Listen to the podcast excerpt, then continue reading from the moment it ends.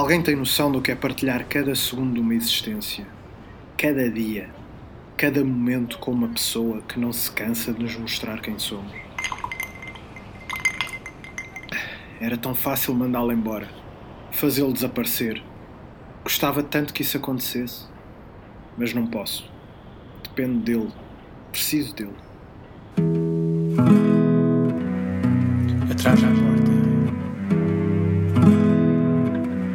Fantasmas à espreita. Histórias de vida e morte. Histórias de gente sem sorte. Atrás da Porta é um podcast de ficção criado por Carlos Martinho e João Valente. Nunca tive tanta vergonha na vida como no final da minha primeira sessão de autógrafos. Passei uma noite inteira sozinho, na livraria, à espera que alguém aparecesse. Sentia o escárnio e a pena dos empregados. Era quase palpável, como se me dissessem: Mas ele não tem amigos? Ou família? Não tem ninguém que se digna a aparecer? Estavas sozinho porque não prestas. Podes achar que estou a ser um cabrãozinho, mas a verdade é essa. Posso dizer a mesma coisa de outra maneira. Para não ofender os teus sentimentozinhos. Mas ia acabar a dizer a mesma coisa. Foi o único livro que escreveste. E era muito mau. Quando aquela tortura acabou, prometi a mim próprio que nunca mais escreveria outro livro. Não era capaz. Mas o meu editor insistiu.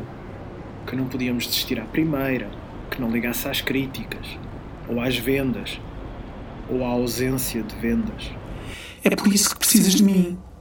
Eu consigo continuar a escrever. Eu não quero saber o que as outras pessoas pensam. E na verdade sou o único que nós tem talento, não é? Quando vi aquele monte de páginas, escrevinhadas à pressa com uma letra difícil de decifrar, mas que era ao mesmo tempo tão familiar, não queria acreditar. Quando mostrei o rascunho ao meu editor, ele ficou de boca aberta. Os oceanos são o sucesso do ano. Lia-se à entrada da FNAC. A saga, contada ao longo de três gerações, vai ficar na história da literatura nacional, disseram os jornais. Ninguém fica indiferente ao desembarque da família em Lisboa. Vindes de Lourenço Marques, nas vésperas do 25 de Abril. À vida em Santo António dos Cavaleiros, nas décadas de 80 e 90, e à chegada da nova geração a São Francisco, pronta para conquistar o mundo, contou o Jornal da Literatura. A fama dos oceanos deu-me um rendimento suficiente para viver o resto da vida sem trabalhar. Mas não conseguiste deixar de viver outra mentira, pois não? As tuas aparições eram pagas a peso de ouro. Qualquer coisa que escrevesse era um best-seller, mal fosse posta à venda. E as sessões de autógrafos demoravam horas, cheias de gente e selfies e flashes e sorrisos. Quando digo que nunca mais consegui escrever, é porque nunca mais consegui escrever. Até uma simples dedicatória me custava. Ficava emperrado, sem saber o que dizer. Até que decorei dois modelos que passei a usar consoante quem estivesse à minha frente. Se a pessoa for mesmo ler o meu livro, opto por um textinho sobre a humildade que sinto perante o leitor. Se perceber que o livro vai ser oferecido a uma terceira pessoa, gracejo sobre o bom gosto de quem o oferece. Há um terceiro modelo. Se a leitora à tua frente for sexualmente desejável, não te coibes de lhe dar o teu e-mail, para que ela, mais tarde, te envie uma opinião sobre o romance. Porque interessa muito saber o que ela achou, não é? A pergunta que mais me fazem em entrevistas, palestras ou nessas intermináveis sessões de autógrafos é qual foi o livro de que mais gostou? Respondo sempre que é a minha última obra. Posso considerá-la fraca, acabada à pressa para cumprir o calendário estabelecido com a editora e uma mera repetição do que já escrevi em romances anteriores. Mas preciso de a vender. Filho da mãe, fraca! Acabada à pressa! Uma repetição! Porquê é que não dizes a verdade? A pergunta que mais te fazem é qual foi o livro de que mais gostou de escrever? A isso não sabes responder, porque nunca escreveste nenhum. O tamanho das garrafas de bebidas nos quartos do hotel transcende. Não podiam ser maiores? Vou no segundo Jameson e mereço mais. Estive a dar autógrafos durante 3 horas na sala de conferências do Excelsior. 3 horas a assinar o meu nome. a sorrir e a fingir que me interesso pela vida de estranhos.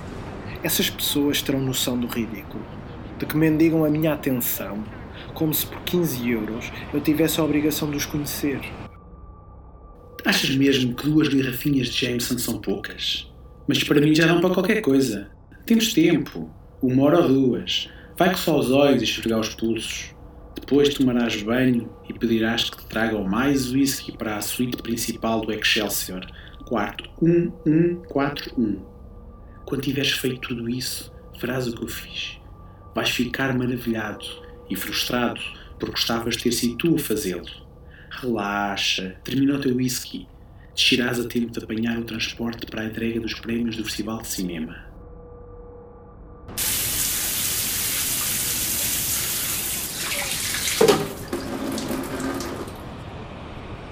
Enquanto me secava com a grande toalha branca do hotel, dei conta de uma dezena de folhas espalhadas pelo chão do quarto.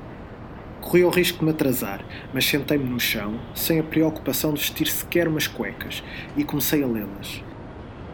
Nem quiseste saber se deverias ler as folhas por alguma ordem especial? Só querias saber se tens mais lenha para alimentar a tua fogueira da fama, não é? Qual foi o livro de que mais gostou de escrever? Perguntam.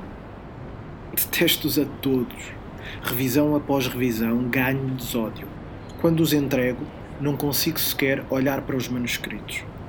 Lembram-me de ele, da sua superioridade moral, do desapego pela vida, da indiferença perante os outros. Odeio-te! Esventras a minha história, fazes o pino com ela, só para conseguires vender. Aceitas todas as alterações que te sugerem. És um talhante que destrói o meu trabalho de orives. Detesto ficar apaixonado pela história que ele me oferece. Assim que a começo a ler, fico a pensar nela. Quero conhecê-la melhor, descobrir os seus encantos, inebriar-me com os seus mistérios e chegar ao fim. As folhas espalhadas no chão alcatifado do 1141 do Excelsior são um rastro de migalhas que te conduzem até mim, ao que penso, ao que sou, ao que tu és, mas recusas ser. Ia rejeitando algumas páginas. Gostava-me ver as minhas limitações, frustrações e imoralidades refletidas no papel. Rejeitava trechos que expunham de forma demasiado crua e literal que a me era próximo. Tu não és um escritor, tu nunca foste. Um escritor mostra-se e mostra quem o rodeia. Basta que isso seja importante para a obra, porque a obra é maior do que o escritor. Que sabe ele? Está confortável, refugiado dentro de mim, na minha mente, na minha alma. Não é ele quem tem de enfrentar o mundo, de sair do melhor quarto do Excelsior e de ser amado.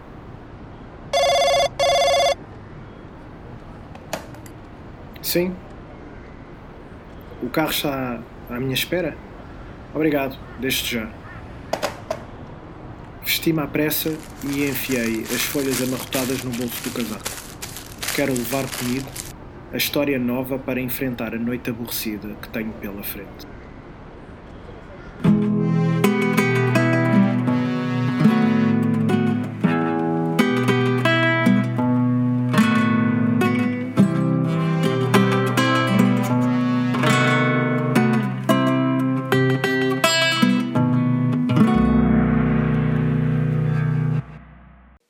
Sigam o podcast Atrás da Porta nas redes sociais para conhecerem os novos episódios e terem acesso a ofertas exclusivas.